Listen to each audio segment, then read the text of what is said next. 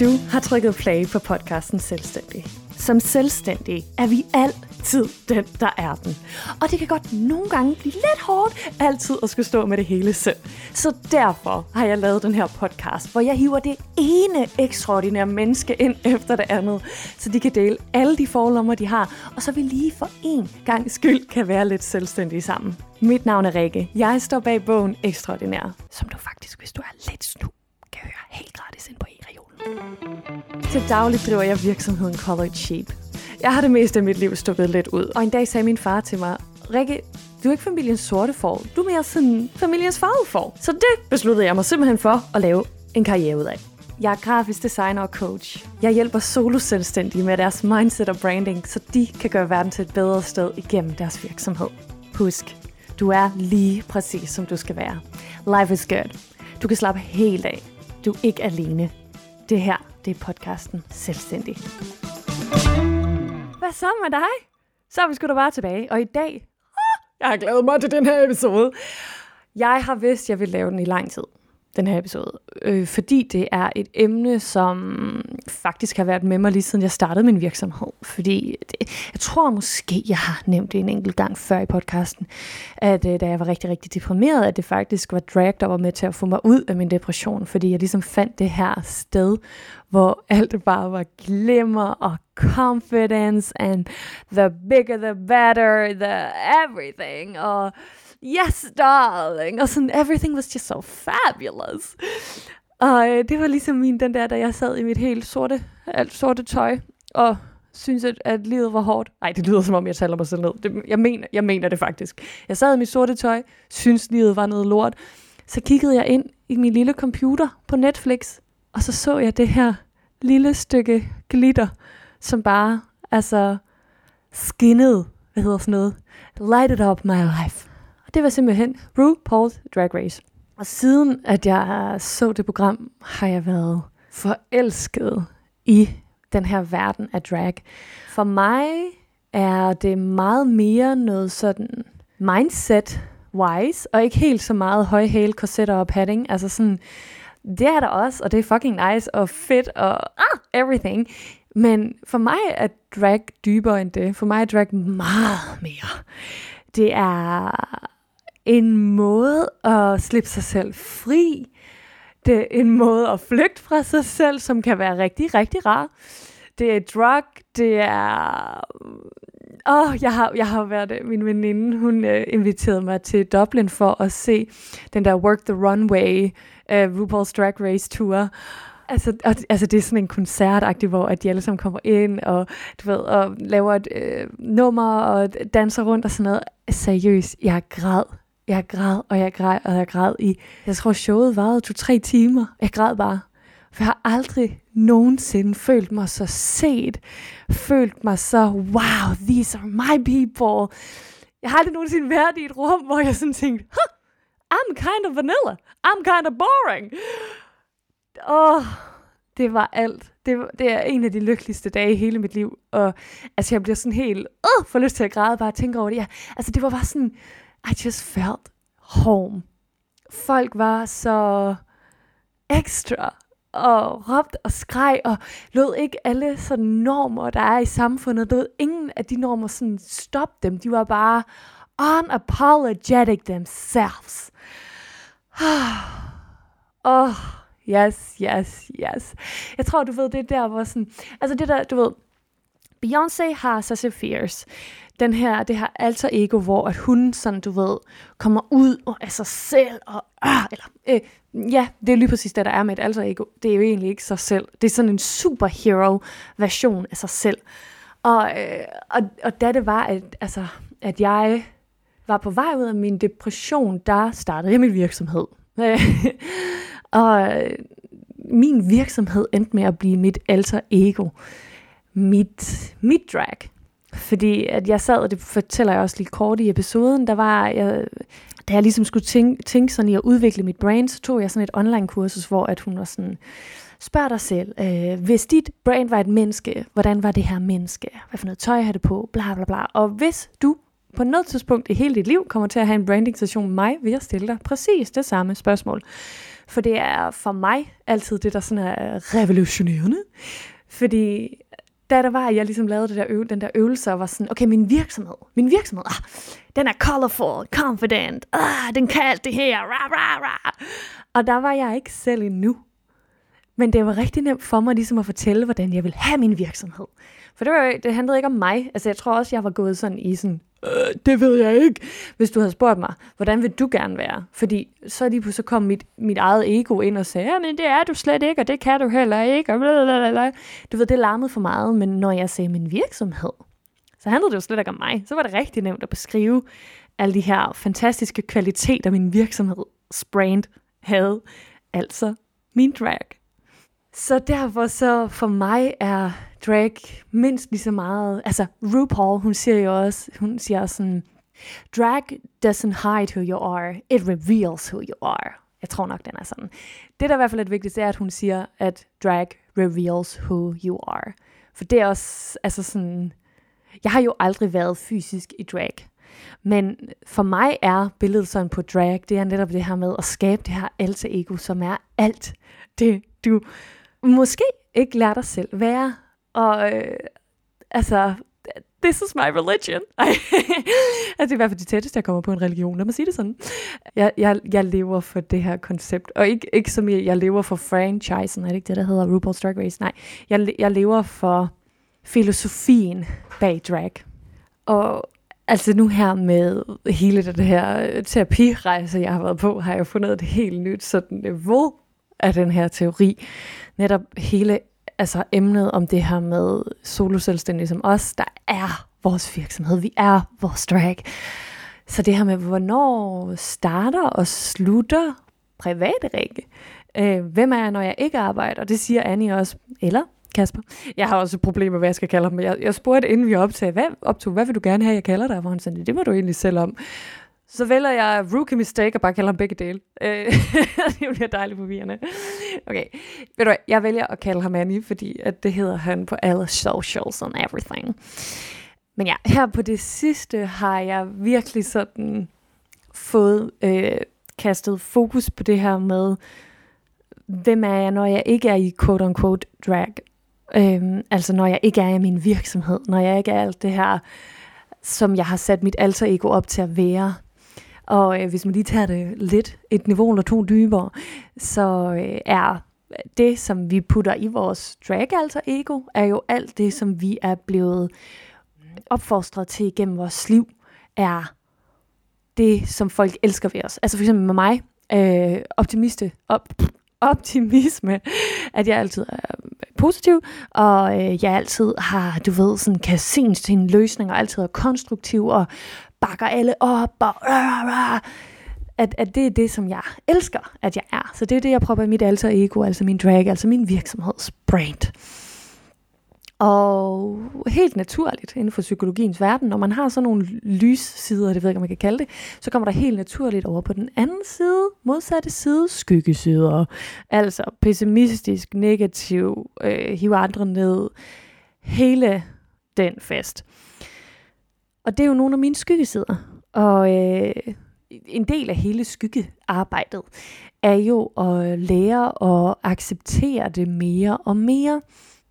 Altså de her skyggesider, vi, øh, vi egentlig gerne vil, vil nægte, at vi har, men som vi alle har. Alle, alle mennesker er alt. Alle mennesker er grådige, alle mennesker er gavmilde, alle mennesker er sure, alle mennesker er glade. Vi er alle alt her på det sidste har jeg især fået, fået, fået fokus på, hvem at jeg er, når jeg ikke er i min virksomhed. Og derfor så synes jeg bare, det var oh, så fucking oplagt at få en fierce ass drag queen med i selvstændig. Og øh, så spurgte jeg simpelthen Annie Reaction, som er det bedste dragnavn i hele verden, hvis du spørger mig. I daglig tale, bare Annie. Jeg tænkte simpelthen, at vi skulle øh, have en, en, en form for ekspert, en som øh, selv var drag queen, selv hvis noget om det hele. Fordi jeg er jo bare en fan, der står på siden og siger, yay, det I synes, synes jeg også. Annie, hun er faktisk in the game, in the race, in the battlefield. Alt det der. Så jeg kunne ikke se nogen bedre gæst end Annie. Annie, hun er også øh, stand-up-komiker. Fucking sjov. Anderledes Enorm varm, åben, virkelig sådan, hun har grund til, at sådan, det var hende, jeg gerne ville snakke med, er fordi hun virker enorm. Altså hun, straight up virker hun som et fucking godt menneske. Sådan en, der gerne vil hjælpe, hvilket hun faktisk også ender med at snakke rigtig meget om i episoden, gerne vil gøre verden til et bedre sted. Og det er jo faktisk one of our peoples. Så without further ado, synes jeg, at vi skal hoppe ind i episoden. Du kan godt glæde dig. Jeg øh, nød virkelig at optage den her episode. Det var jo sgu anderledes. Og den første mand, vi har med i Selvstændig, der er bare tilbage og sige, take it away. Hej Kasper. Skrås dig, Annie. Hej. Hej. Hej. Ja, det er jo allerede dejligt sær start, ikke? Det er skønt. ja. I dag, der skal vi jo snakke om det at være i drag. Mm-hmm. Og det er du jo faktisk en form for ekspert i, kan man sige. Ja, altså det er i hvert fald det, jeg lever af, kan man sige. Så jeg, jeg ved en lille smule om det. Lille smule. Ja. ja, hvis, øh, hvis, hvis din stemme lyder bekendt, så... Øh, eller jeg så dig første gang i det her, hvad det, hedder det Far i Drag? Far med fjerboer. Nå ja, Ja. ja, det er rigtigt. Ja, og, øh, og ellers så øh, render du jo rundt og laver stand-up og drag shows. Jeg så lige, du havde øh, optrådt foran, hvad den hun hedder, hende øh, rapperen. Øh, Tessa, ja, ja.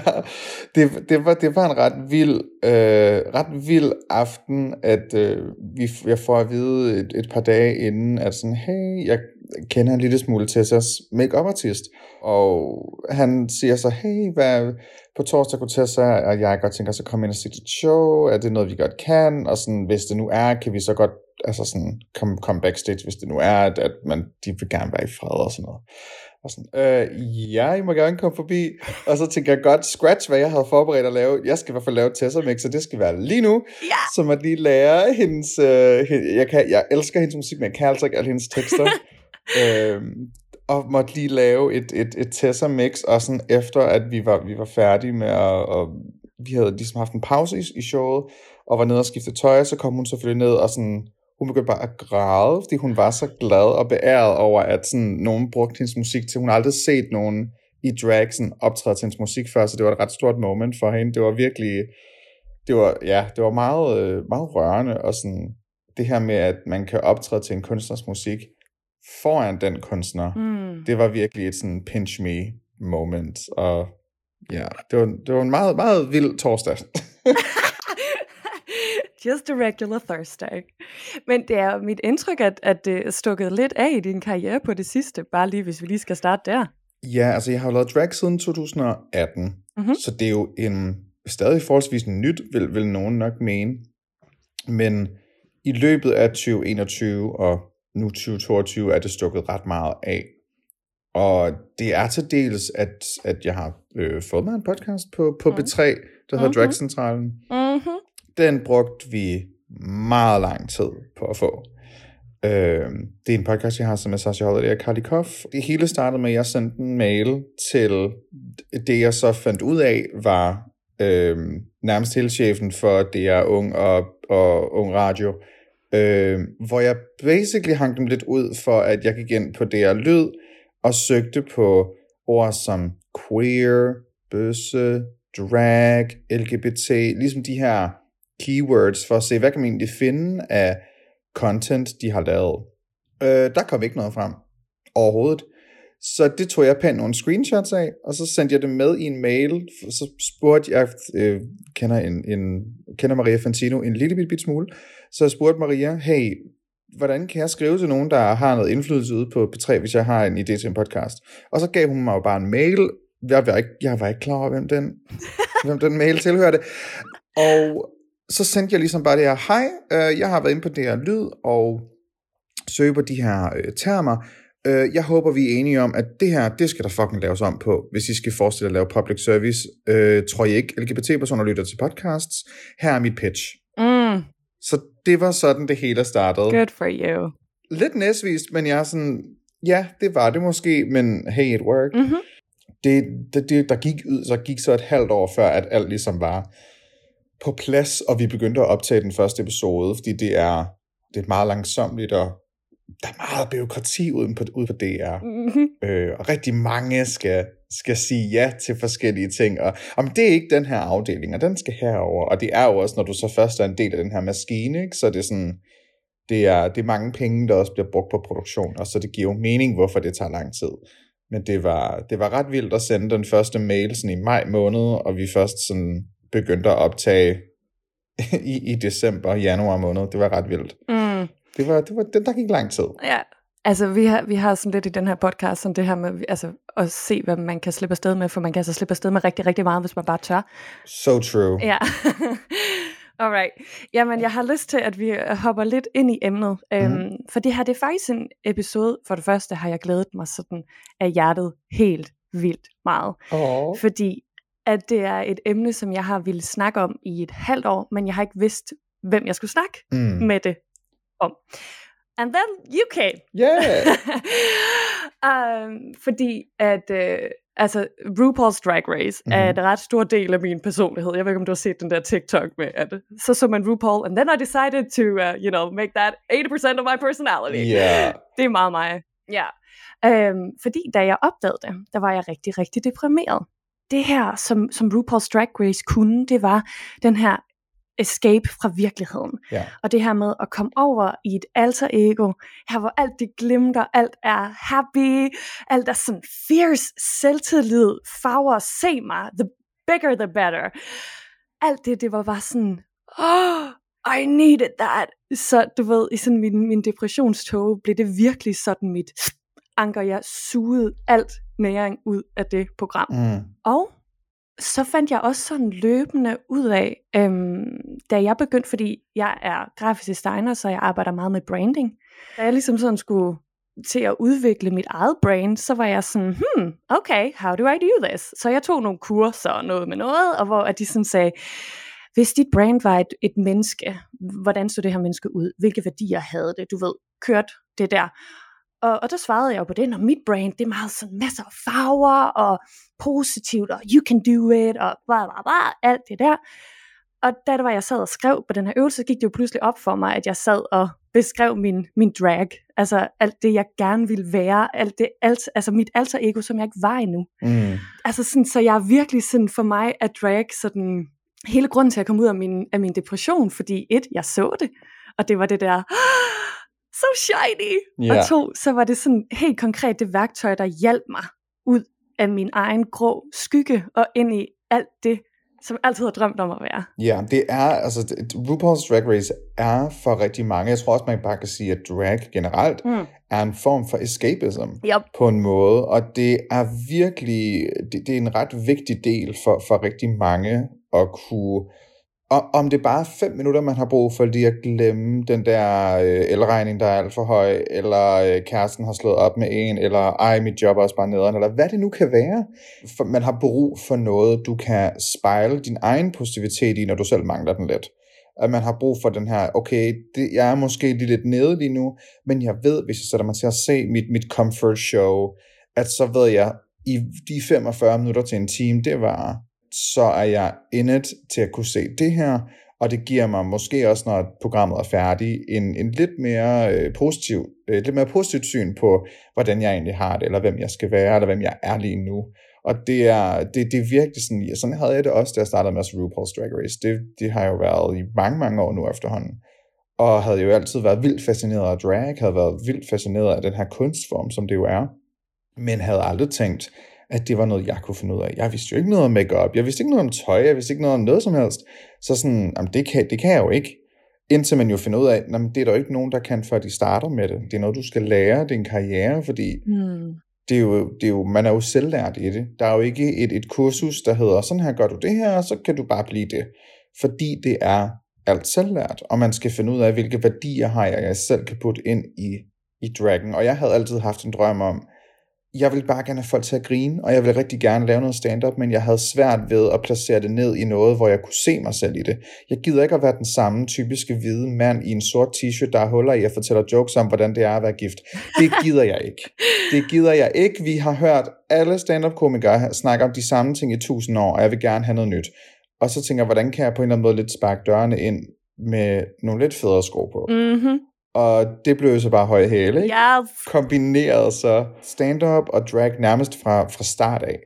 Fordi jeg vidste, det kan godt være, der er nogle ting, jeg ikke er så god til, men jeg ved, giv mig en mikrofon, Mm. og jeg vil helt sikkert kunne underholde folk i, i den tid, det nu skal tage, for at vi øh, skal videre til det næste. Ikke? Så det, det var meget en, en, en selvlærthed af mod, tror jeg. Fordi det, det er det, som drag er. Du, du skal være enormt modig for at springe ud i ting. Det tror jeg egentlig, man skal, uanset hvilken form for entreprenør man er med, Mm. med, med det, man laver. Så skal du være sindssygt modig, Mm. fordi der er ikke bare det samme sikkerhedsnet, der altid lige siger, Nå, men vi kan jo bare lige hjælpe dig med at gøre det her. Nej, fordi du er på egen hånd. Du er på egen hånd med, hvad du står med, men du ved også, altså, high risk, high reward, Yes. og det har det været for mig indtil Mm. videre, og det er enormt givende, og jeg lever og under drag. Mm. Så det er virkelig sådan, okay, vi starter med at ligne fuldstændig æblegrød i hovedet, og kunne ikke finde ud af at lægge makeup eller noget som helst, og det lignede lort. Men man er bare kommet til, altså, men jeg havde stadig selvtilliden til det, ikke? Ja. Så uanset hvad, skal man bare tro på sig selv. Og det tror jeg, at det afspejler RuPaul's Drag Race rigtig godt. Er der rigtig mange drag queens, der går igennem, at prøv at høre, du skal bare, du skal tro på dig selv. Mm. Og det er meget nemmere sagt end gjort. Jeg gør det nu. Jeg plejer at sige, at jeg er delusionally happy. Mm. Fordi jeg tror for alt, hvad jeg kan. Om jeg kan det, det er noget helt andet. Men jeg tror delusionally så meget på mig selv, at det har bare gjort, at jeg har en, en selvtillid om at bare sige, det har jeg ikke prøvet før, det kan jeg sikkert godt. Mm. Meget pipi-agtigt. Mm. Og det har virkelig, det har ærligt hjulpet mig rigtig meget til, at, og, og jeg kan gå ind og, og own et rum, selvom det er noget, jeg måske ikke er sådan super, super, super sikker på Mm-hmm. så tror jeg på, at jeg kan. Og det er halvdelen af det, du skal.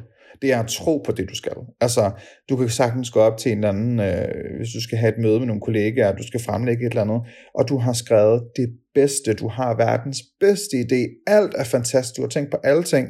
Men hvis du præsenterer det sådan her, Mm. så er det jo lige meget for den. Mhm. Mm-hmm. Det er egentlig fordi man, det lyder ikke til, at du rigtig tror på dig selv. Du kan også skrive det værste lort. Du kan skrive noget, der er så tyndt og så mangelfyldt. Men hvis du går ind og præsenterer det sådan her, og nu skal I bare høre, jeg har seriøst idé, nu skal I høre på mig. Det handler om din egen levering og din egen tro på, hvor du gerne vil hen i verden. Mm. Det er seriøst halvdelen af det. Det, det har jeg, altså, det tror jeg fuldt og fast på, og det har virket indtil nu. Så hey, lad os se, hvor, ej, lad os se hvor, længe det kan, hvor længe det kan fortsætte. Ja, ja, ja. Altså igen, det her, lad os se, hvad vi kan slippe afsted med, fordi netop når man Ja. bringer det med confidence, så kan man komme langt. Og jeg kan jo ikke lade være med at tænke, hvordan har du øvet det? Fordi at jeg er godt klar over netop, som mm. du siger lige meget, hvad man skal være modig. Og vi, jeg kan tale for mig Ja. selv. Jeg er stadig bange, når jeg gør noget nyt. But I do it anyway. Ja, Så jeg tænker, hvordan gør du? Hvordan gør du? en mantra, man ligesom kan, kan putte ind i hovedet på sig selv. Det er sådan en ting, du kan sige til dig selv, eller noget, du kan... Det handler jo egentlig bare... Altså, hvad er det, man siger? Mod, det er bare falsk selvsikkerhed, du har overbevist dig om i rigtig lang tid. Ja, ja, ja, ja. Og det er ærligt talt det, det er. Det er noget så basal, banalt, som du kan starte med at fortælle dig selv om morgenen, inden du går ud, kig dig selv i spejlet, og sige, du er god nok. Mm-hmm. Du vil ikke sige, du er verdens bedste til alting, men du er i hvert fald god nok. Mm. Så kan vi starte der. Mhm. Mm-hmm. Du er god nok. Sig, til dig, sig det til dig selv, og det virker så åndssvagt, og det virker så kliché, men det seriøst virker. Start med, med at gøre det. Det var det, jeg gjorde i hvert fald. Mhm. Og lige så langsomt, som man finder sig til rette i, hvad man laver, hvis du virkelig, virkelig også elsker, hvad du laver, det tror jeg også er en rigtig, rigtig vigtig del, det er, elsker du oprigtigt, hvad det er, du laver, Mm. så tror jeg faktisk, du kan overbevise dig selv om, at det er da også pisse god til. Jeg elsker, hvad jeg laver, og jeg er skide god til det. Og de her negative indre stemmer, som RuPaul jo også kalder The Inner Saboteur, Yes. det er jo noget, vi alle sammen kender. Det er den her stemme ind i hovedet, som siger, at det kan du ikke, du skal bare stoppe med det, og altså, det er jo, det er jo desværre en stemme, rigtig mange af os kender til. Mm. Den skal du simpelthen bare have vendt til, at den stemme må stadig godt være der. Jeg tror aldrig nogensinde, man kan få den stemme til at gå helt væk, Mm-mm. men du skal have en anden stemme på den anden side, der siger det modsatte til dig, og kan balancere det ud. Mm. Og det er en stemme, du skal kreere selv. Du skal selv kreere dit eget mod. Det er ikke noget, der bare bliver givet til dig. Mm. Og det er noget, som at kigge sig selv i spejlet og sige, du er god nok.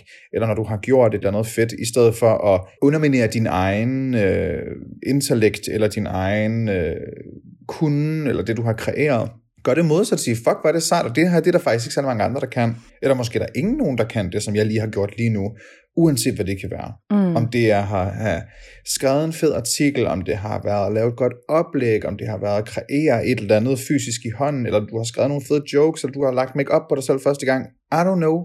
Men du skal, altså, lad være med at være så ond ved dig selv. Mm. Nogle gange skal man virkelig også tænke over, hvis, hvis, man er, hvis man er hård ved sig selv. Vil du fortælle det her til, til dig selv som barn? Mm. Vil du fortælle dig selv som 10-årig, ja, men hvad laver du? Man skal seriøst, jeg havde en, en ven på et tidspunkt, der havde et billede af sig selv som 8-9-10-årig, som baggrund på deres telefon. Så de hele tiden blev, blev mindet om de her onde stemmer op i hovedet. Vil jeg fortælle det her til mig selv som barn, at ej, men det er jo heller ikke så godt, det du laver. Mm. Og det, blev det vendte hendes måde at tænke på i forhold til, nej, hvorfor, hvorfor vil jeg, altså, hvor, hvorfor fortæller jeg mig det her som voksen? Hvorfor vil jeg, jeg vil jo ikke fortælle mig det som barn. Hvorfor, hvorfor, hvorfor er det så okay at være så led ved mig selv, når jeg er voksen? Mm. Nej. Ja, for vi er, vi er jo bare børn, der er kommet ind i en voksen krop lige pludselig. Altså. Fuld, fuldstændig. Altså det er så rigtigt. Ja, jeg var ude at gå med en veninde i forgårs, øhm, fordi, og det er apropos andel, jeg godt tænke mig at snakke med dig om, at lige nu der er jeg ved at prøve det her med, og ikke altid at være i drag. Jeg skal nok snakke meget mere om det, men, men det synes jeg faktisk er nogle gange uhyggeligt, at bare være helt, øh, bare mig, uden da da da da da da da da. Øhm, ja. og, og der sagde hun sådan, ved du hvad jeg nogle gange siger til mig selv? Jeg siger sådan, okay, tusind, fordi det er jo, det er jo vores ego, der siger, ej, hvad tror du selv? Ja. At hun sådan siger, tusind tak, øh, fordi du siger det, jeg ved, du passer på mig, du gør virkelig dit allerbedste, og det med gode intentioner, men nu prøver jeg lige noget andet. Tak, nu prøver jeg mm. lige noget andet. For jeg kan helt vildt godt lide den her med, nu prøver jeg lige noget andet. Fordi det er ikke sådan, øhm, altså det er bare, hvis man har svært ved den her med, du er sgu god nok. Fordi det ved jeg godt, at jeg har også været et sted, hvor jeg sådan tænkte, men det er jeg ikke. så det er ikke ja. altid, at man, og med mand, men jeg selvfølgelig jeg. Nej, ikke mere. Nu tror jeg på, at jeg er fierce as fuck. Men det er rigtigt. Man, man har siddet mm. steder, hvor, hvor, hvor man skal seriøst sidde og lyve over for sig yeah. selv, for at komme til, at modet kan blive noget, noget oprigtigt. Ja, rigtig mange, når, når de laver drag, er det jo sådan en, man starter med ikke at have så meget selvtillid, yeah. men, men i form af, at du bliver bedre og bedre og bedre til drag, så, så opbygger du øh, simpelthen en tank af mod, mm og, og det er og, og, og, og selvsikkerhed. Ja. For mig skulle det faktisk ske omvendt. Jeg var nødt til at være, være, være selvsikker og klar over, hvad jeg ville, før jeg begav mig ud i, i Dragons verden. Ja. Og jeg ved, at de fleste lidt gør det andet, mm-hmm. men jeg tror, jeg havde, jeg havde været igennem nogle ting i mit liv, hvor at, at jeg har lidt følt, hvad er det egentlig, jeg vil med mit liv, hvilken retning vil jeg gerne gå med mit liv, og havde ligesom været igennem en periode, hvor jeg så flyttede til, til København, og var helt ny i København, flyttede til København 2017, og var sådan, havde brugt et helt år på bare at sige, nu gør jeg bare, hvad det er, jeg har lyst til. Oh. Og får mig et eller andet uh, yes. deltidsjob herover, og så gør jeg seriøst bare, hvad jeg har lyst til. Mm-hmm. Og jeg fik jo lige pludselig et kæmpe, kæmpe netværk. Jeg så en masse drag shows, jeg fik en masse venner, og gik pisse meget i byen, og scorede til højre og venstre. Det var så dejligt, yeah. fordi jeg bare gav mig selv lov til Bare gør, hvad det er, du har lyst til. Mm. Og lad være med at, at have folks øh, måske forventninger om, ej, det, det, du skal tage dit liv mere seriøst. Hvad fanden betyder ja. det? Jeg skal egentlig bare tage mit liv så seriøst, at jeg bliver lykkelig over det. Mm. At for mig, når, når, jeg, når jeg har en, en fod i graven og er på vej til at dø, så vil jeg sgu da meget hellere have, at jeg har tænkt, fuck, jeg har været lykkelig i mit liv, yeah. end at jeg har skulle gøre alting efter reglerne. Mm. Det er da pisse kedeligt, det andet. Exactly. Så jeg vil meget, meget hellere have en fod i graven, og velvidende, ja, jeg har taget en masse chancer, ikke alt har fungeret, men jeg har været skide lykkelig, mens jeg har gjort det. Mm. Så den, det fik ligesom vendt min måde at tænke på mig selv om. Mm. Og så tror jeg ligesom, jeg fik mod til, og jeg så en af mine bedste venner starte drag, det er Miss Privilege, mm-hmm. og vi begyndte jo nærmest altså en måned fra hinanden, og jeg så ligesom den, den glæde, det gav Miss Privilege at lave det, så tænkte jeg, det kan jeg også lige prøve. Og siden det har det jo bare rullet derudad.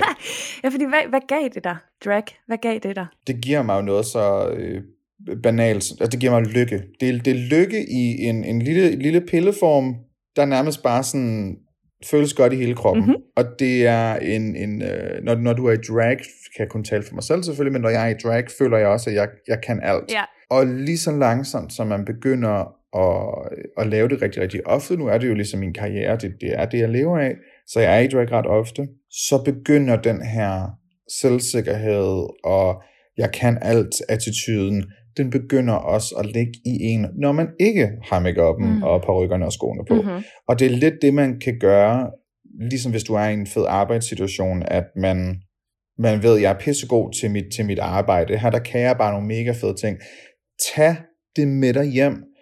RuPaul plejer også at sige, at de egenskaber, som er tilgængelige for dig, når du er i drag, de er også tilgængelige for dig, når du ikke er i drag. Mm. Men det er en sindssygt svær håndgribelige ting, og altså det, det er svært faktisk at forstå, fordi der går så lang tid, hvor du ikke forstår, at du som menneske udvikler dig sindssygt meget af at være i drag, ja. og optræde og stå foran en masse mennesker. Der er mennesker, der går, går igennem hele deres liv uden at stå og optræde foran 500 mennesker i, øh, i Vega, man glemmer det seriøst bare, fordi du lever og ånder det, og på en eller anden måde det er sådan en, gud, jeg har faktisk opnået nogle helt vildt fantastisk seje ting, mm-hmm. og hvad er modig, jeg kan stå heroppe og gøre alle de her ting, og jeg har arbejdet hårdt for det. Mm. Men man har jo den der indre stemme, der siger, ja ja, men man skal seriøst bare lære at drukte den ud, for den kommer nok ikke til at forsvinde, mm-hmm. men du skal have en anden stemme, der siger, men hvor sejt er det ikke, at du har kunnet opnå de her ting? Det er, for, altså, du skal seriøst bare fortælle dig selv noget mere, men er fantastisk, og det er lettere sagt end gjort, men det virker. Ja, ja, ja, ja, ja. 100, 100, 100 procent. Og øh, altså, jeg, jeg synes, øh, jeg synes, jeg synes der, hvor jeg sådan knækkede koden til det her med at bare gøre, hvad jeg sådan havde lyst til, netop som du siger, for jeg havde også sådan et, et øjeblik, men det var så sjovt, fordi det kom fra et sådan deprimeret sted, men Ja. Jeg føler den stadigvæk, og jeg står stadigvæk, altså I stand by it. Men du ved, da jeg var så deprimeret, at jeg var sådan, fuck det her, jeg gider ikke mere. At, at, mm. at det er jo sådan det, det der med, at, at livet er jo, altså quote on quote, ligegyldigt, eller sådan, der er ikke nogen, der ved, hvorfor vi er her. Så du ved netop, ja. som du siger, altså sådan, vil du hellere, fordi vi skal alle sammen dø på et eller andet tidspunkt, det ved vi. Så vil du hellere ja. netop have levet hele dit liv efter andre folks regler, eller vil du have tænkt, oh, well, I'm just gonna see what I can get away with. Altså, fordi det er ligegyldigt. Ja. Det er ligegyldigt, det hele på den fedeste måde. Præcis, det er ikke en dystopisk... Nej, nej, nej, nej, nej. Øh, øh, det, det er faktisk på en rigtig positiv måde, ser jeg det som, at vi har opbygget de her øh, øh, samfundsstrukturelle regler for, hvad man skal, mm. men du kan jo bare lade være. Altså ja, sådan, yep, der er yep. selvfølgelig, der, der, der, du kan bare lade være. Ja. Altså jo, du kan godt bruge det, bruge det som et skelet og, og et pejlemærke, men sige, jeg ved godt, hvordan jeg skal komme fra A til B, men jeg behøver ikke altid at tage S-toget. Jeg mm. kan også gå derhen, mm. eller jeg kan også cykle derhen, og jeg kan også, altså noget så åndssvagt som, at du kan også gå en anden vej, og så kan du se, hvad der sker på vejen. Ja. Det gør, at det måske tager længere tid at komme til det sted, du gerne vil, eller det var en, en anderledes måde, men det kan også være, at det giver dig noget, som du ikke ville have fået på den her kedelige S-togstur. Mm. Men fordi du tog cyklen, så, så fandt du lige det her også, og så faldt du over det her, og så så du det her, og du lærer noget nyt, og det er sådan det hele livet i forhold til, jamen jeg vil gerne have en karriere, jamen hvordan fanden får du en karriere som drag queen? Det ved man ikke rigtigt. Prøv. Ja. så det var det, jeg gjorde. Det var sådan, okay, fedt, så, så prøver vi det. Ja, okay. Så øh, det dejlige menneske, der lytter med her nu, jeg har lyst til, fordi at jeg er jo ikke fysisk i drag. Jeg er stadig bare mig. Nej. Øh, jeg er nemlig internal drag, lige præcis, som du mm-hmm. også siger. Ikke? Og hvor jeg sådan tænker, alle de dejlige selvstændige mennesker, der lytter med, jeg har lyst til, at de skal bruge det redskab, for det er i hvert fald noget, der har hjulpet mig helt vildt. Så nu, da, da du mm. sad i starten af din drag-karriere som Kasper og tænkte, hende her. Okay, først så skal vi lige snakke om dit navn. Uh, Annie. Annie yeah. Rection. Yeah. Elsker, elsker, elsker, elsker. This is everything. Tak. Det sådan, det, det, det er lige, jeg plejer at sige, hvis folk de spørger mig, sådan, hvordan fandt du på dit navn? Og så plejer jeg at sige, at jeg vågnede bare op en morgen, og så var den der. Ah! Øh, kan man lige tænke over det. Nej, jeg, jeg, jeg ved ligesom, jeg vil have et navn, der afspejlede, hvad jeg gerne vil med mit drag. Og det er for folk til at grine. Ja. Og det navn, det er fandme åndssvagt, og det ved jeg godt, det er, Ej, men det på bedste alt. måde. Det er alt. Tak. så så det, var, det var ret tydeligt for mig, altså, det, det, skulle bare være, det skulle bare være sjovt, og man, men nogle gange går det også lidt længere tid, for folk faktisk opdager sådan, mm. gud, det er faktisk et, et pun, det er jo, nå for fan. Og det, jeg elsker, når der lige går noget tid, og det sådan, folk går op, det går op for folk, hvad det er, rent faktisk hedder. Hvis man bare læser det, kan man godt være sådan, det ligner bare et normalt navn. Ja. Og når du så siger det højt, så forstår man, ah, det er en dick joke. Yeah. Yes. oh, there was a dick joke right there. Der var den. Der var den. Da du sad som Kasper og skulle til at lave an erection, Mm-hmm. Mm. Du sagde, øh, jeg kan også lidt. Du sagde noget med, med værdier, og sådan, hvor var det, du startede da du sådan tænkte, okay, vi skal have skabt hende her? Jamen, Annie er vildt morsom. Mm-hmm. Hun er nådesløs, og hun har respekt for sine omgivelser. Hun har et drive og et eller andet gå, gå på mod.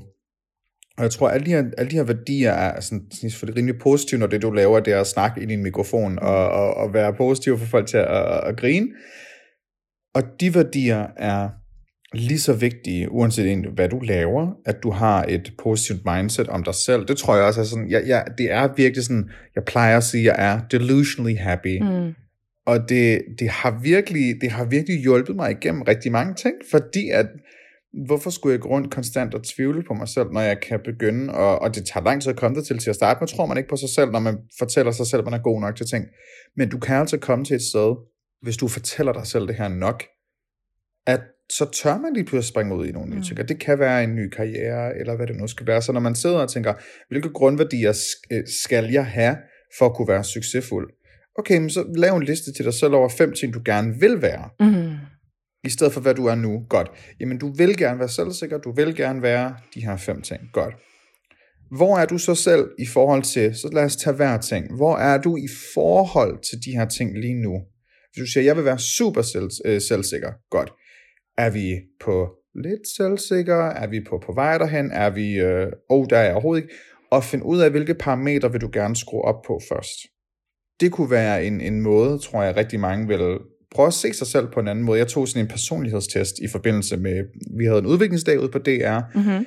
og, og fik taget en personlighedstest på, hvordan er du kreativ? Mm. Det var en masse spørgsmål, man skulle svare på, og til sidst får du så at vide, på hvilken måde er du kreativ? Og jeg havde lidt en fornemmelse om sådan, ja, jeg tror godt, jeg lidt er klar over det. Og de bonger ligesom ud med de her parametre, at sådan, er du den, der skaber idéerne? Det var ligesom den første. Der var, der var et par stykker der. Ja, det var der.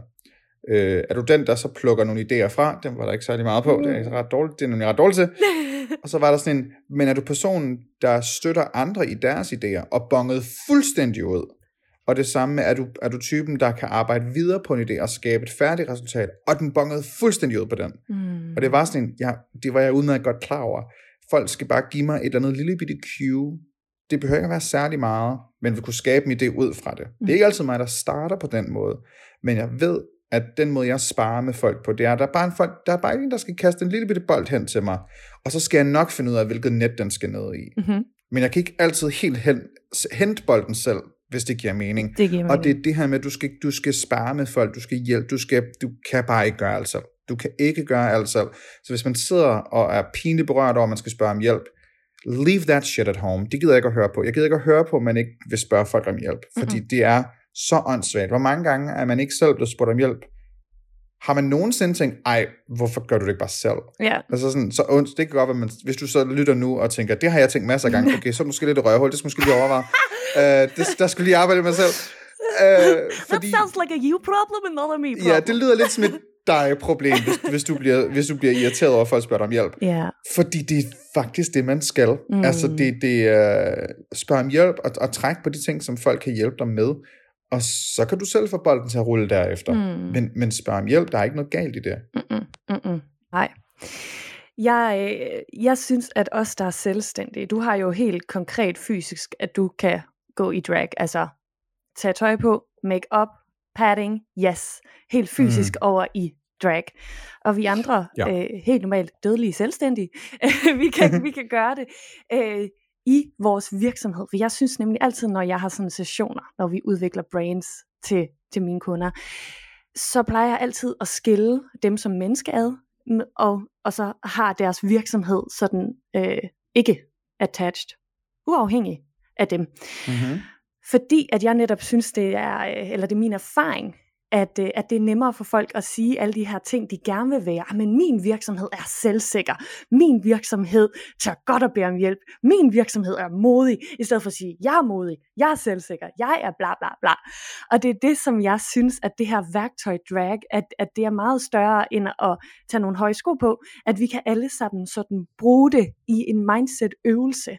For det er bare nogle gange nemmere, hvis, hvis man ikke lige er der endnu. Altså hvis man ikke har trænet sin modighedsmuskel nok, så man er lige på de første sådan air squats, og de føles meget hårde, så er det nogle gange nemmere at kunne sætte det derover.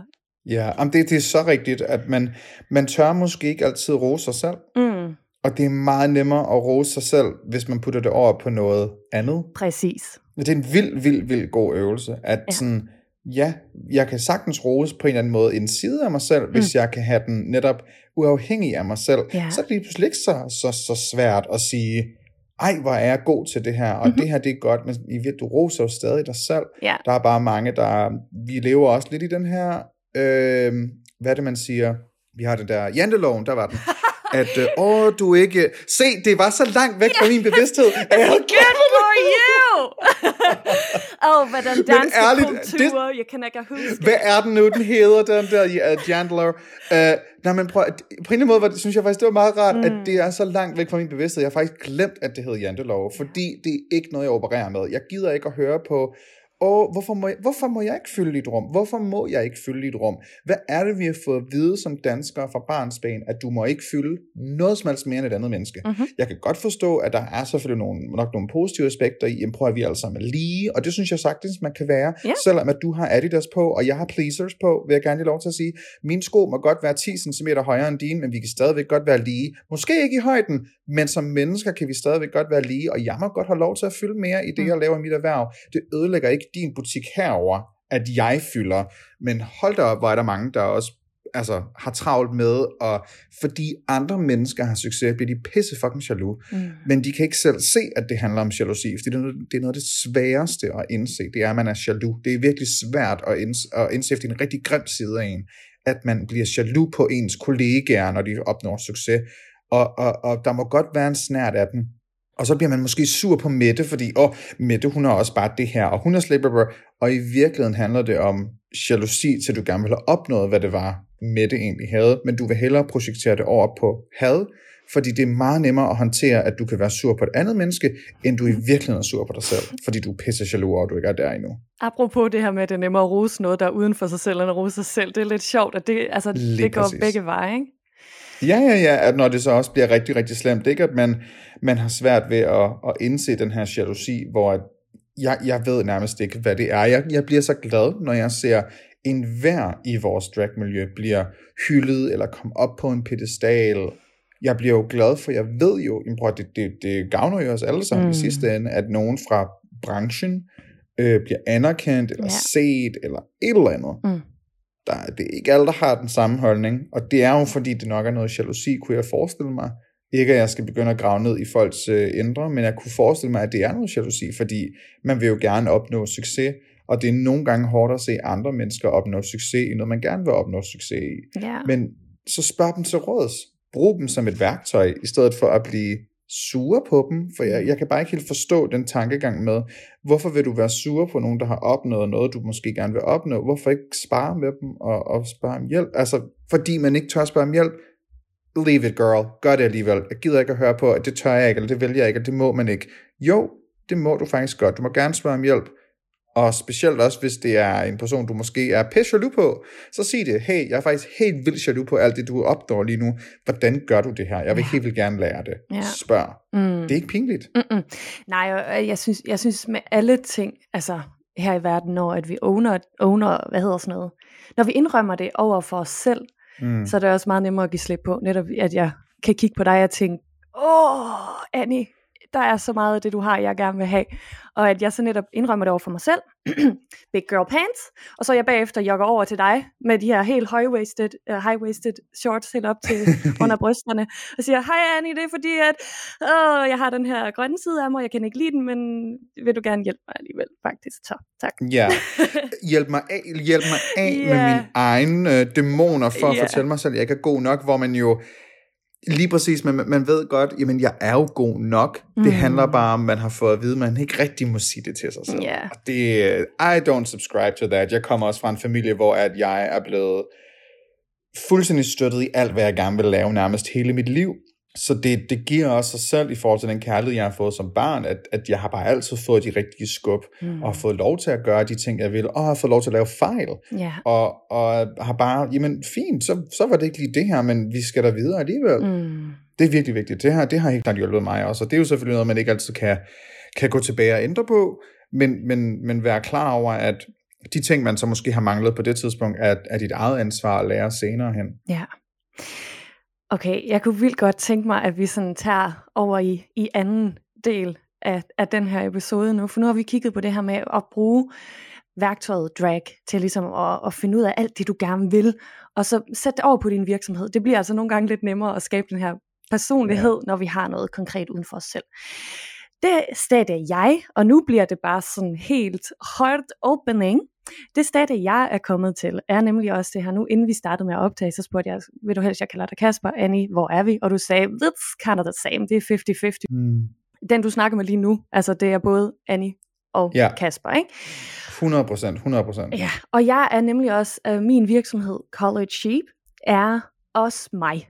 Altså det er mig, det, og min, min, min drag, quote on quote, College Sheep, er øh, fyldt med farver, altid positiv, motiverende, inspirerende, optimistisk, rummer alle, altså mm. sådan alt det her, jeg gerne, altså jeg vil ønske, at jeg kunne være College Sheep 100% af mit liv. Jeg vil ønske det. Yes. Hvis vi så går ind i øh, psykologien, øh, så har det, jeg har beskrevet lige nu med drag, det er jo alle mine, altså sådan, alt det, jeg er blevet opdraget til igennem mit liv, at det er gode ting. Alt det modsatte, pessimistisk, øh, trykker andre ned, øh, negativ, alt det, alt det modsatte af det, som jeg lige beskrev før, det er jo mine skyggesider. Alt det, som jeg netop har fået at vide, det er forkert. Skub det væk, skub det væk, det er der ikke nogen, der skal se. Og øh, jeg er glad rigtig, rigtig, rigtig meget af tiden. Men som sagt, jeg har også haft en depression. Jeg har en meget mørk side inde i mig også. Der er ligesom en grund til, at jeg er så all shiny and glittery. Det er fordi, jeg har brug for den her modpol til egentlig en kerne inde i mig, som, som er lidt mørk. Og det tror jeg faktisk rigtig, rigtig mange kan relatere til. Mm-hmm. Jeg har selv været der, og ja. det, det er, der, der tror der er rigtig mange, der godt er klar over, hvad skal jeg gøre for på en eller anden måde at kunne cope med de, med de mørke sider af en selv, som ligesom den, den dumme stemme aldrig rigtig kommer til at være væk. Du, kan, du finder ud af, hvordan kan jeg overdøve den med noget, med noget positivt. Så det er nemlig for eksempel at være happy og tænke på nogle ting, som gør dig lykkelig, og, og virkelig lære sig selv, hvilket headspace skal jeg være i, hvor jeg så ikke ryger ned i det hul igen. Mm. Lyder det det som er det, du siger ja, i hvert fald? Ja, ja, Jamen, det er lige præcis det, at jeg har nemlig, altså jeg vil også sige, at det var sådan, det er et drug for mig, det her med, mm-hmm. at netop, at når jeg har en træls følelse, at så kan jeg bare flygte over min virksomhed og arbejde, og skabe alle mulige ting, og hjælpe andre, og sådan, yeah! Der er jo bare, der, der er jo det med skyggesider. Jeg ved ikke, har du været inde i hele psykologien med skyggesider og alt sådan noget? Jeg tror, når, når, når jeg er i drag, så, så er der ikke det, jeg ikke kan. Nej. Men i starten, der er der en periode, nej, det er for sjovt, fordi det er ikke i starten. Det sker lige sådan et, et år inden, hvor man har, har, har vendet sig til, og øh, folk klapper en, eller griner, mm-hmm. og komplimenter og sådan noget. Og så kommer der lige, lige en kort periode, jeg tror alle, alle oplever det i drag, det er en meget sjov ting, at når man er, er, er lidt ny, altså kommer man hjem fra et, fra et gig, hvor at man måske har været i drag i en 6-7 timer, folk har komplimenteret en, og det er gået godt, og man er glad, og du kommer hjem til en stille lejlighed, du tager make med, og man ligger i seng, og der er helt stille. Mm så rammer det dig. Yeah. Helt vildt. At nærmest som, som du ligger ned, og der er nogen, der bare kaster en, en, uh, et, et jerntæppe ned over dig, mm. og du kan ikke rigtig komme ud af det, fordi man har været vant til den her, altså selvfølgelig også altså lige så meget noget, noget sensory, at der har været så meget larm og ting og sager, men lige pludselig, du ved, du er blevet komplimenteret med en masse positive og nu ligger du bare, wow, og nu er jeg bare helt alene. Helt mm. alene, ingenting, alene med mine tanker, hvem er jeg, når jeg ikke er i drag? Oh. Hvad er jeg? Når, altså, så begynder man at, at spiral, ikke? Mm. Det er virkelig sindssygt. Jeg ved også, der var en, der er et lille udklip af Lady Gagas dokumentar, hvor hun også siger på et tidspunkt, jeg går igennem hele min hverdag, hvor alle folk vil se på mig og lytte til mig og røre ved mig, og så kommer jeg hjem, og så er jeg helt alene. Ja. Og det er meget den her, hvis man er rigtig, rigtig god til sit arbejde, skal man lære på en eller anden måde at tage de positive ting med sig hjem, så at og jeg føler, at jeg er fantastisk til mit arbejde. Folk lytter til mig, folk er glade for mine råd, og jeg er skide god til at lede, eller hvad det nu kan være. Og så kommer man hjem, og så er man bare helt alene. Og hvem er jeg, når jeg ikke er på arbejde? Og, jamen, du kan sagtens tage de her positive ting med dig. Det kan man godt. Mm-hmm. Det er bare vildt svært. Mm-hmm. Så der, der er lige en periode, hvor jeg rigtig mange drags oplever, at der er lige den her sjove mellemperiode, hvor det lige er et par uger. For mig var det sådan lige et, et par uger, hvor man kom hjem og var sådan, okay, sådan her har det ikke føltes før, men sådan føles det nu. Hvorfor føles det sådan her nu? Og jeg tror, det er på det der, hvor når man når til den der, øh, hvad kan man sige, er det et point of no return nu? Skal vi bare køre videre nu ud af? Eller kan jeg ikke blive ved med det her mere? Fordi jeg, jeg er måske ikke helt derinde i mig selv endnu, hvor jeg kan, kan gøre det her fuldtid, fordi det er, det kræver også sindssygt meget at være i drag. Ja. For mig var det bare sådan, okay, hvis de her tanker er der nu, nej, nej, nej, det, det her, det skal ikke definere, hvem jeg er. Selvfølgelig er jeg god nok også, når jeg ikke er i drag. Og så lærer man at bruge de her positive ting, som man jo lærer om sig selv i løbet af de år, man nu laver drag, til at al, alle de egenskaber, du har lært dig selv, at tænke positivt og være skide fantastisk og være god ved dig selv, det, de er også tilgængelige til dig, når du er ude af drag. Det handler bare om at låse op for dem og finde den rigtige nøgle til dem, og det tager så bare lige lidt tid, Ja. fordi det er oppe i hovedet, det hele sker, og du lægger ikke altid mærke til det, fordi det sker meget underbevidst, ikke? Mm. Men at, at komme dertil er virkelig, altså, it's everything. Ja, ja, ja. Altså, det er, det er faktisk, altså, det er øh, næste topic, jeg har så meget lyst til at lave Mm. en episode om. Det er den her, hvem er jeg, når jeg ikke arbejder? Ja, yeah, oh my god. Fordi solo selvstændige som os, vi er jo vores virksomhed. Netop op, som du siger, jeg er Annie. Annie er jo din virksomhed. Det er der, hvor du tjener alle dine Mhm. mm-hmm. monies. Oh yes. Og, og det er nemlig lige præcis der, jeg er lige nu. Øhm, det, det, hele ideen til den her episode, den, den startede en, en, for nogle måneder siden, hvor at øh, for første gang i 100 år fik jeg et angstanfald. Og jeg var sådan, hvad fuck? Hvor kom det fra? Og min mand, han er meget sådan, øh, ja, ting man kan se og øh, slå på. Du ved, han er, når jeg begynder i sådan, "Ah, hvad er meningen egentlig med livet? Så er han altså sådan her, Bacon. to eat cake. ja, også, også det, også det. Øhm, men så, så sad jeg, og han var sådan, hvad, hvor kom det der fra? Og hvor jeg sådan, jeg ved det ikke, jeg ved det ikke, jeg ved det ikke. Så jeg sad og tænkte og tænkte og tænkte, og så sagde jeg sådan, ved du hvad? Det er fordi, jeg har det som om, at jeg ikke må være ked af det. Så Mm.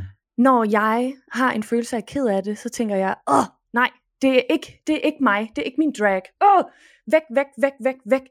Så når du gør det, og det er jo det hele filosofien omkring skyggesider, det er jo det her med, jo mere vi presser dem ned, jo mere vi benægter, det os, jo mere vil de bare lige pludselig sige, og komme ind over dig, og netop kunne resultere i et angstanfald. Ikke? Og så da jeg sagde det der med sådan, jeg føler ikke, jeg må være ked af det, så sagde han sådan, øh, han er American, så han sagde, ah, that makes sense. Og så var jeg sådan, gør det? Mm. Fortæl mig lige, hvorfor. Det skal du lige sige nu.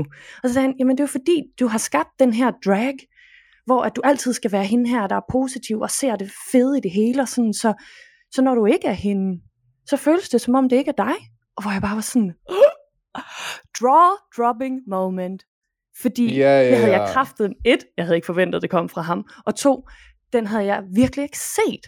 Og der var det bare sådan, wow. Det var det, Epiphany moment, ikke? Man ja. Ja. sådan, what? Ja. Og jeg kan relatere til det, det der med sådan, åh, oh, man må ikke være ked af det. Ja. Det er virkelig en, en underlig måde at tænke på, men jeg har 100% selvværd der. mm, Det har jeg. Mm. Og, og give dig selv plads til at græde en gang imellem. Altså, okay, mange af mine venner kender mig som, jeg, okay, for eksempel, jeg elsker Adele. Elsker Adele, og følg mig på det her spor, vi skal på lige nu. Ja. Jeg elsker Adele, men jeg kan ikke lytte til hendes musik altid, fordi hvis jeg lytter til Adeles, musik, begynder jeg at græde. ja, Fordi det er meget, øh, meget følelsesladet. ja. Og det har jeg nogle gange lidt svært ved at give mig selv lov til at gøre. Mm. Mm-hmm. Fordi det er nogle meget specielle følelser, selvom at det jo ikke er negativt, Mm. tror jeg, der snakker vi om den onde side nu, ikke? Der siger, ej, du skal ikke græde, come on. For, og, og jeg ved ikke, hvorfor jeg stadig har det på den måde, Ja. over den her ene specifikke ting. Og så en gang imellem, så lige en gang imellem, en, en, en god søndag, sæt lige, så sætter man lige uh, 21-albummet på, og honey, så kunne jeg vaske gulv med alle de tårer, jeg tror, der, der, der triller hen. Og Altså, det er helt vildt, og det er, på, og det er jo virkelig terapeutisk. Det er ikke fordi, at jeg nødvendigvis græder over, at jeg er ulykkelig. Jeg græder bare, fordi man får lov til at slippe følelserne løs. Og Ja. det er virkelig, virkelig dejligt. Nu er jeg også, øh, nu har jeg fået at vide, at der er mange, der spørger sådan, hvilke stjernetegn har man? Sådan noget, det tror jeg ikke rigtig på. Mm-mm. Men jeg har fået at vide, at sådan, jeg er krebs, og de har åbenbart rigtig mange følelser, har jeg hørt. Ja. Og jeg er sådan, well, uh, that makes sense. det giver rigtig god mening. Kan. Det giver lige pludselig rigtig god mening. Så jeg er sådan, okay, det vil, jeg, det vil jeg sgu gerne give jer. Det er faktisk rigtigt. Og det er det her med at give en lov til at føle, alle følelserne, og så må man gerne, netop som vi også snakkede om før, der må gerne komme nogle negative følelser, der må gerne komme noget negativt, og så siger man, tak, hørt, prøver lige noget andet. Mm. Det er, det er så sandt. Mm. Altså det, er, det ved jeg også er meget en RuPaulism, det her med at, at lytte til The Inner Saboteur og sige, ja, godt, hørt, men nej tak, jeg vil Ja. ja. rigtig gerne gøre noget andet i stedet for. Men at kunne overdøve sin egen indre monolog til noget meget mere positivt, det er, det er en proces. Mm. Det er virkelig en proces. Og det her med at skal hele tiden opbygge den her anden stemme, som ikke bare kommer af sig selv, ikke? Mm. Det, øh, det er vildt vigtigt også at kunne indrømme over for sig selv, hvem er jeg? Øh, må, måske føler jeg ikke, at jeg må være ked af det, fordi at jeg vil ikke have, at min drag skal være ked af det. Præcis. det, det hvorfor ikke? Det Ja. kan det da sagtens være. Ja, og jeg har været i rigtig, rigtig meget, meget terapi her på det sidste, og kommet sådan virkelig over sådan helt ny, sådan, wow, Rikke, 9.0. Øh, fordi Ja. jeg har både gået til kropsterapi og øh, samtaleterapi i mit hoved. Mhm. altså det er to forskellige mennesker. Min kropsterapeut, der sagde jeg sådan til hende, jeg synes det er mærkeligt. Jeg har skabt mig et liv med alt det, jeg elsker. På papiret. Det hele er der. Og jeg altså sådan er glad øh, hver dag. Og, altså sådan, jeg har det godt. Der kommer alligevel stadigvæk bare sådan en, øh, en gang imellem. Mm. Og så siger hun så klogt sådan, jamen Rikke, altså følelser har vi alle. Det forsvinder ikke. Altså, og jeg kan ikke lade være med sådan at tænke nu, hvor du sagde det her med indre sabotør, sabot, sabotør, det kan jeg ikke sige. sabotør, øh, at Den der, indre sabotør.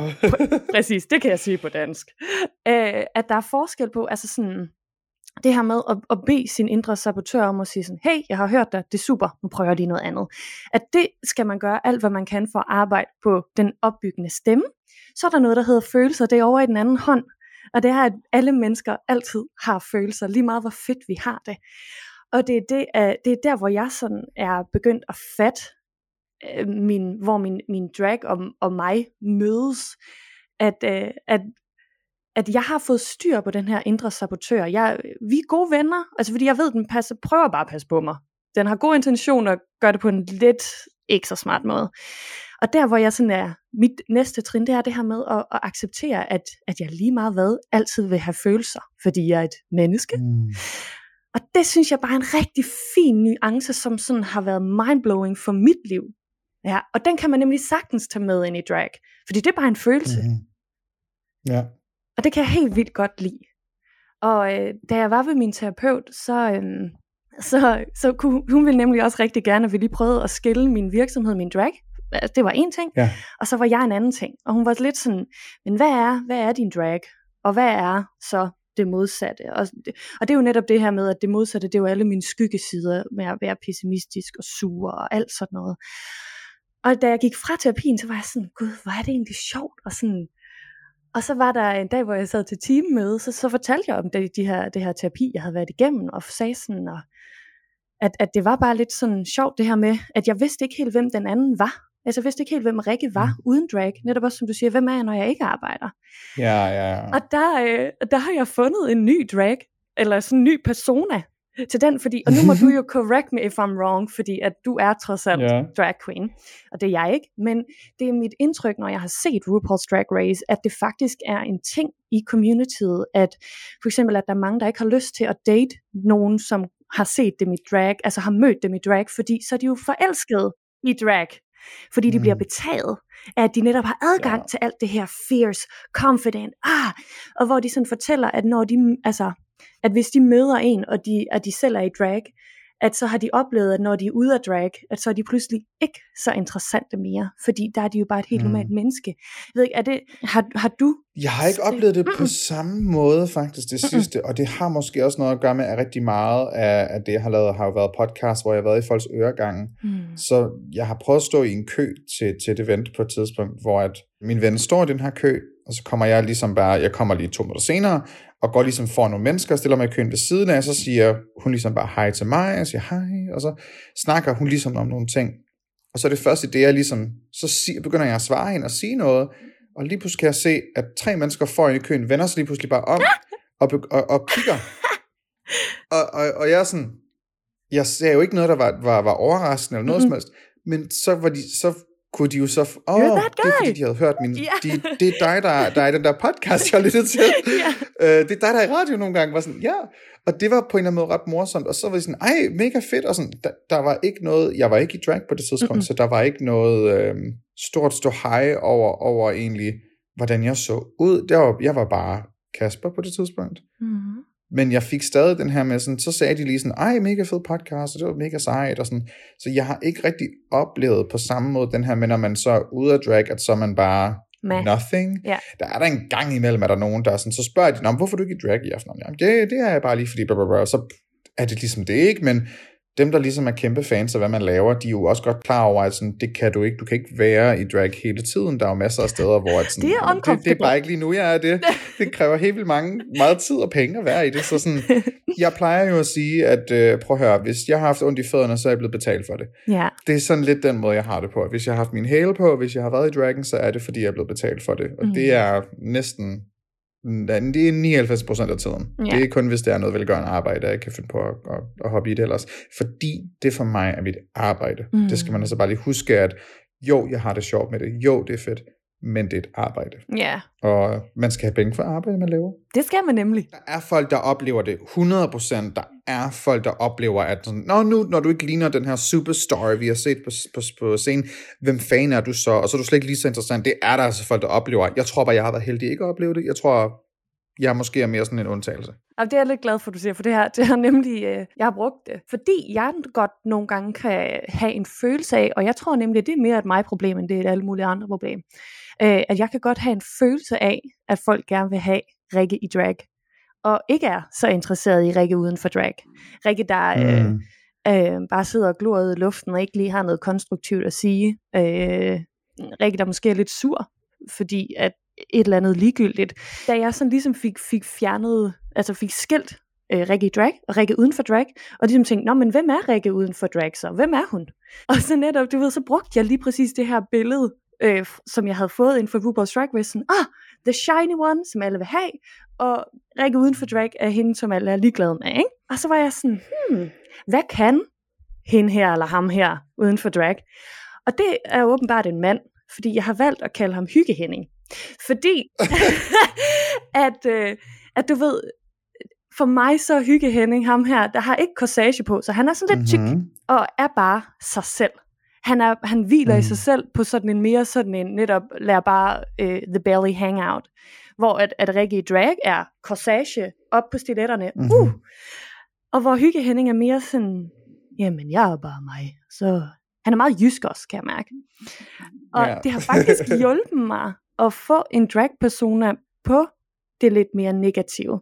Fordi så kan jeg, når jeg har en dårlig dag, så er jeg sådan, ha, hallo Hygge Henning. Det var da dejligt at se dig. Mm. Fordi han kan også noget godt. Han kan noget helt andet. Han kan grounde. Han kan tænke nogle ekstra dybe tanker, fordi der ikke er helt så et højt tempo. Øhm, han kan han kan også få lov til at sige, når der er noget, der er noget pis. Fordi det skal man også nogle gange Mm. sige. Du ved, og Mhm. det var bare så sjovt det her med, og nu er jeg også godt klar over, at der tager jeg jo også de, de, de svære følelser, tager jeg jo også væk fra mig selv, og ligesom propper det over i en anden drag. Men det var bare sådan, det var så eye-open. Men hvis det er det, der gør det håndgribeligt på en eller anden Det måde, Hvor, hvorfor, så, hvorfor, så, hvorfor så mene, at det er forkert? Nej, hvis det er en måde, hvor du rent faktisk også kan mærke dine følelser på en helt ny måde, og du kan sætte nogle andre ord på følelserne, netop at finde ud af, hey, hvorfor føler jeg ikke, at jeg må være ked af det, eller hvorfor føler jeg ikke, at jeg må være sur, hvorfor føler jeg ikke, at jeg må de her ting. Ja, Put det ned i en, en, en persona, og kan arbejde med det. Mhm. Det synes jeg, der er, er et sindssygt godt greb til, hvis man sidder og sådan har en, en forventning om, hvad du må og hvad du ikke må i forhold til dine egne følelser. Mm. Prøv her at slippe alle dine følelser løs. Det tror jeg måske, måske skal jeg putte mine grædefølelser ned i, ned i en Adele, og Ja. så, så når jeg græder, så, så er det bare Adele. det er præcis det der, og hvem vil ikke gerne være Adele? Og hvem vil ikke gerne være Adele? præcis, fordi altså, hun kan noget andet. Altså, følsomme Annie, Annie følsomme Kasper, kan noget andet. Mm. Ja. Altså, og det er mindst lige så godt. Og jeg synes bare... ja, og det skal der også være plads til, for at man netop kan have de gode sider, ikke? Exactly. You said it. Og det er jo nemlig min erfaring, at når vi ikke giver plads til dem, at så ender det i depression og i angst. Så mm. altså min fornemmeste opgave for at passe på mig selv og parent mig selv, er netop at, at finde en måde, hvor at jeg kan give plads til følelser med Adele, græde, Rikke. Ja. Alright.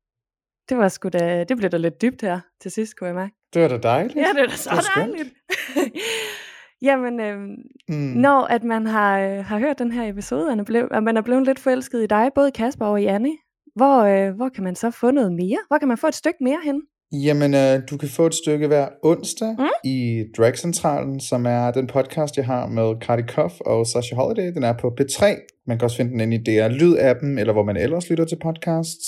Vi er live på B3 hver onsdag aften. Der kan man lytte til episoden, hvis man nu ikke er sådan en podcastperson, man bare gerne vil høre, lytte til noget flow radio. Og det skal du også bare gøre. Så kan man lytte til den der kl. 22 hver onsdag, eller så kan man hoppe ind på min Instagram eller min Facebook. På Instagram der er det annie.rection, og hvis det er Facebook, så er det bare Annie Rection. Og det er A-N-N-I-E R-E-C-T-E-O-N. Der er nogen, der sådan, fordi Annie, sådan, jeg, jeg staver jo Annie, ligesom du ved, Orphan Annie, mm-hmm hvis man kender den, øh, den reference. Så A-N-N-I-E, og ja, hvis man så siger mit navn højt, så lyder det som noget frækt. Men bare roligt, det er ganske sikkert at gå ind på de sider, det er ikke noget ulækkert noget. øhm, men det er der, hvor man kan, man kan oh, og så hvis der er nogle unge personer, der lytter med, jeg er også kommet på TikTok. Ja, ja, ja, ja, ja. Nu fik vi at vide for det er, uh, du skal være der, hvor målgruppen er. Og så tænker jeg, okay, det er jo unge mennesker, så de må være på TikTok. Og så tænkte jeg, det første, jeg logger på, er bare en eller anden sindssyg kattevideo, og noget med nogle fisk, og bare sådan, okay, det er det for sindssygt, det her nu. Og så er der børn, der danser, og sådan, jeg tror ikke, jeg forstår TikTok, men jeg er derinde, så det er Anirection CPH, hvis man gerne vil det. Perfekt. Og bare rolig, øh, TikTok-algoritme algoritme er fierce. Vær derinde Den i er- 20 minutter. For sindssyg. Ja, så begynder det, det, at det, hjælpe det, på det det. er fantastisk. Ja, altså, hvis man, hvis man sidder og sådan, ah, TikTok, det er kun fordi, der er unge mennesker, Mhm. mm-hmm. de danser. Prøv at høre. Gå på TikTok, og så når der er en video, du ikke kan lide, så holder du bare lige kn- holder du fingeren inde på videoen, og så kommer der sådan en knap frem, hvor der står not interested. Bare lige gør det på et par videoer, så finder algoritmen meget hurtigt ud af, åh, oh, du skal være herover. det er de her videoer, du gerne vil se. Oh yes, change my mind. Alright, det er tit ja, lige her. Okay, Mhm. elsker. Jeg får faktisk lyst til at stille dig et sidste spørgsmål. Ja, Både kom med fordi jeg skulle spørge fra en, en, en ven herover. Øh, hvis man er kvinde, jeg ved, man kan være drag king. Kan man også være kvinde Mhm. mm-hmm. og være drag queen? alle kan lave drag. Mm. Dragon er jo, hvis man skal forklare, hvad drag er, drag står jo for dress resembling a girl. Mm. Det er det, som det startede fra. Men dragon er blevet meget, meget, meget mere end det. Dragon behøver ikke nødvendigvis at være et, et binært kønsudtryk. Det kan være præcis, hvad du har lyst til. Så hvis man er født biologisk kvinde og vil være drag queen, selvfølgelig kan du det. Hvis man er født biologisk mand og vil være drag queen, selvfølgelig kan du det. Hvis man er født biologisk kvinde og vil være drag king, kan du være det. Du kan også være noget midt imellem. Det kønsudtryk, du selv skaber, der, f- altså, det er kun din egen fantasi, der sætter grænser med det drag, du gerne vil lave. Du kan få inspiration over alt. Og der findes fantastiske drag performere, som ikke nødvendigvis passer ned i en kasse med Nå, men du ligner jo ikke en, en, en tegneseriefigur af, af, en, af en kvinde, ligesom måske jeg har lidt mere at gøre med, med det, jeg laver. Men jeg synes faktisk også, det er lige så fedt, når man begynder lidt at blande de her ting, og det bliver lidt, lidt, lidt, lidt, lidt sløret. Hvor er linjerne henne, og, og, og hvor er det, vi er på vej hen? Mm. Så ja, alle kan lave drag. Der er intet, der sætter en stopper for dig. Det er kun din egen fantasi, der sætter grænser. Elsker det. Jeg vil sige tusind, tusind tak, fordi du havde lyst til at dele og åbne, åbne vores verden en lille smule mere. Tak, det er mig, der tager det.